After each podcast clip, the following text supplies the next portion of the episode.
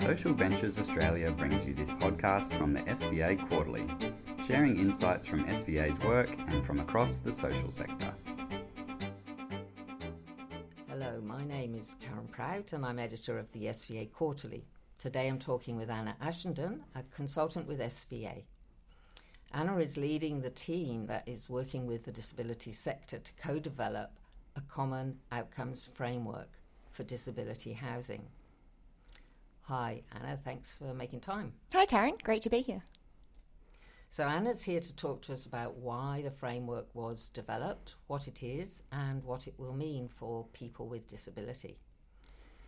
With the National Disability Insurance Scheme, the NDIS, there's been a steady increase in private investment in disability housing, driven through NDIS funding for specialist disability accommodation, or what is known as SDA. With SDA payments expected to total approximately $700 million a year, there's the potential to stimulate around $5 billion in private sector investment. So, with all this investment, Anna, what impact has, has this had on the tenants who are in SDA housing and as well as on their carers and families? So it's a really exciting time, Karen, for people with disability, but also for, for the broader community as we are seeing this increased investment. But I think for context, it's important to understand that only about 6% of people with disability under the NDIS are actually eligible for SDA. People with disabilities live in a range of different housing types and environments, and SDA is just one part of that. The SDA market itself is, is really exciting and it's a great opportunity to ensure that people with disability have access to housing that meets their needs, especially for those with more complex needs. People with disability who are moving into these homes are starting to share their stories about how it's changed their lives, and that's really encouraging and a great uh, time uh, for all of us to be starting to hear these stories. And we're hearing stories like Kevin's Kevin uh, has recently moved into a purpose built villa in Mount Colah with the help of Good Housing, an SDA provider. I won't put words in his mouth, but there's a link to a really compelling video on the SDA quarterly article Disability Housing What Does Good Look Like? So, in that video, he shares his story and about what having that right house means to him, and I really encourage listeners to hear his story and others like him. More generally, we know that with the rollout of the NDIS and the significant differences in the way that supports are funded, people now have the greater power to purchase the services and supports that they want and that are best suited to their needs. And with this proliferation of, of different players coming into the space, people with disability have more choice than ever before. As a result, they and their families and their carers are also seeking more information from providers to be able to inform their decision making as well. And so, organisations who can demonstrate their impact are starting to have an edge in attracting and retaining customers. And for the organisations that provide the housing and provide the services to support people in their homes, what impact is this uh, influx of money having on them? Again, it's really exciting, and the SDA market is, is developing rapidly, and there's more and more organisations who are coming into this space uh, and, and looking to provide uh, really good housing for people with disability. But as this is developing, there are three real challenges that we're hearing that providers are facing as this market is developing. Firstly, there's a challenge around funding and capital, and how do you get the right funding into the market in the right way uh, to really be able, enable these providers to develop this um, these properties. Secondly, there's this question around data. You know, where do people want to live and in what configuration? And what does that look like compared to where they are now, but also into the future and as new people are coming enrolled into the scheme as well? There's this real question around that.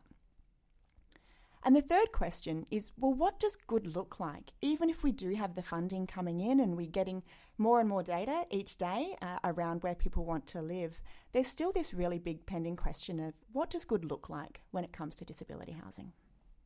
So, where has that left the sector in terms of ensuring the housing is meeting the needs and the wishes of tenants and that we know what good does look like?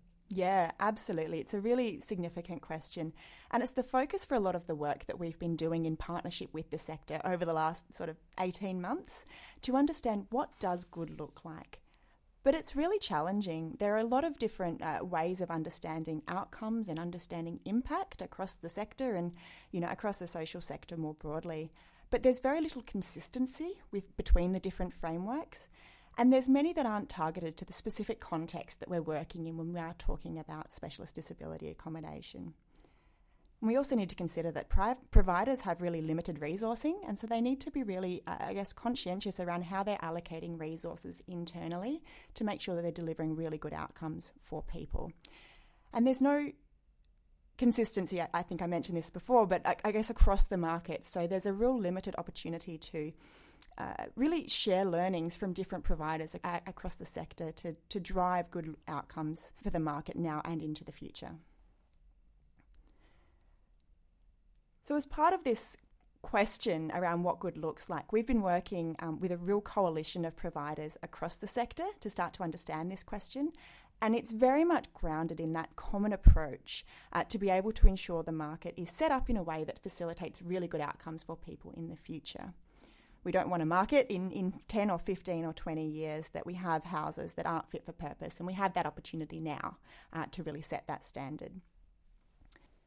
So we know that built form is really critically important for people, uh, but it's not going to be sufficient on its own. And for many people, it'll also be the relationship that they have with their in-home support providers um, that and that relationship between the built form and those in-home supports to facilitate really good outcomes for people with disability. When we're talking about in-home supports, by and large, at the moment that looks like supported independent living, SIL supports, uh, but there are a range of other supports that people access as well that contribute to really good outcomes for people. So, as we're thinking around what good looks like when it comes to disability housing, we're also considering those in home supports and those relationships. And we're also considering all of this in the context of a person's life. Um, you know, their context, their aspirations, and preferences is really fundamental to all of this. How has SVA and the steering committee gone about developing the framework? Yeah, we're really excited. We have a steering committee uh, which includes a range of organisations across the sector, and that includes SDA providers, community housing providers, and SIL providers. So our steering committee includes Aruma, BlueCHP, Casa Capace, Claro, Good Housing, Housing Choices Australia, and Life Without Barriers. We've also got People with Disability Australia on our steering committee. They're the national representative peak body for people with disability. In addition to this steering committee, we've also worked with a, a large coalition of people and organisations across the sector. This includes people with disability themselves, representative and industry peak bodies such as the SDA Alliance, government, and funders and investors, including Synergis. How did you land on what to measure? When we were thinking about what needed to be included in this framework, we heard really strongly and grounded our approach in three fundamental principles or, or questions, really. Is it meaningful for people with disability? Is it useful for providers to be able to prove and improve what they're doing? And is it practical to implement? We know that implementation is hard. So being, being practical and simple was a fundamental principle as well. And what outcomes have you chosen, and what are the indicators that will mark progress toward those outcomes? So there are six outcomes that were agreed by the sector. One of these is around daily living experiences, and five are those longer term changes that we'll see over time. So, those outcomes are daily living, health, relationships and community, rights and voice, independence, and stability and safety. Against these outcomes, we agreed eight common indicators that all providers will measure against when using the framework. And along with those eight common indicators is a much broader indicator bank which providers can use to measure their impact or investigate, you know, various areas of their practice and model more deeply. And what are the benefits you're expecting from this framework? So, by agreeing a, a limited number of common measures, we're able to do a few things. Firstly, we're able to have a better understanding of what good does look like when it comes to disability housing. We're also able to start to compare apples with apples to facilitate that common language and agreement across the sector around, you know, if we're talking about X, we all know what X is. And by having this common language, we can have conversations as a sector around what's working to drive these good outcomes for people with disability and create a learning culture both within organisations and also across the sector to drive better outcomes for people over the long term. Part of this is, uh, you know, around testing and trying and re- revisiting this as we do go forward. We know that it's really challenging to implement, and part of this process as well is is starting small and learning and adapting over time. We've been talking about specialist disability accommodation SDA. Is this framework intended for other disability housing as well? It's a really great question, Karen. And initially, when we were talking around this, it, the intention was for SDA, and there was a deliberate focus on SDA and SIL as we worked through this. But as we have gone through this process, we are seeing significant potential in the future to understand how different types of housing can facilitate good outcomes for people and how that looks with a different mix of housing types or different supports as well, and that relationship as well. And again, we know that SDA is only relevant for a really small proportion of all people with disability. And so it's about creating learnings for the housing sector more broadly to ensure that people with disabilities can access a variety of different supports and homes based on their needs and context, and across their housing careers over time as well. Given this range of providers, the different providers, both the, the physical home that's provided and then all the services for the people living in the home, how is the data going to be collected and what provisions will be made to ensure tenants will participate and be able to provide their feedback? really great questions, and it's things we're working through this at the moment. It's it's very live uh, and and current. So at the moment, the work is focusing on co-designing and developing a bespoke tool to measure progress against the framework. The intention is that this tool will be able to be used by people with disability themselves, as well as with uh, support providers, family members, uh, advocates, and others to, to collect this data against the framework. And the tool is very much designed with our three key principles in mind being practical to implement, being meaningful for people with disability, and being useful to inform decision making. We'll be piloting this initially with a small number of providers in the second half of this year to really stress test the tool and the framework and ensure that it works within the context that providers are operating in, and to ensure that it's usable by people with disability themselves as well. From next year, we'll be looking to undertake a broader pilot across a larger number of providers in different contexts, again to ensure that it is meaningful, practical, and able to inform decision making in the future. So, if listeners are interested in finding out more about the framework, what should they do?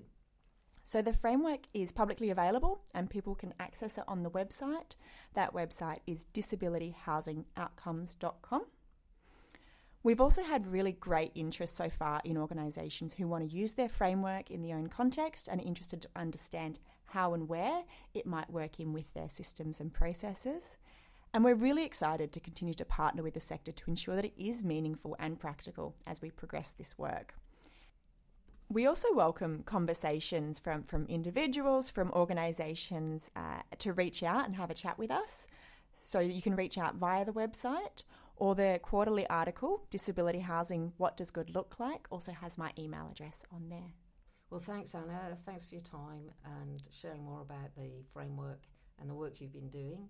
And um, yeah, please go to the SVA Quarterly website if you'd like to find out more. Thanks, Karen. Related podcasts and articles can be found on the SVA Quarterly site www.socialventures.com.au forward slash SVA hyphen quarterly forward slash.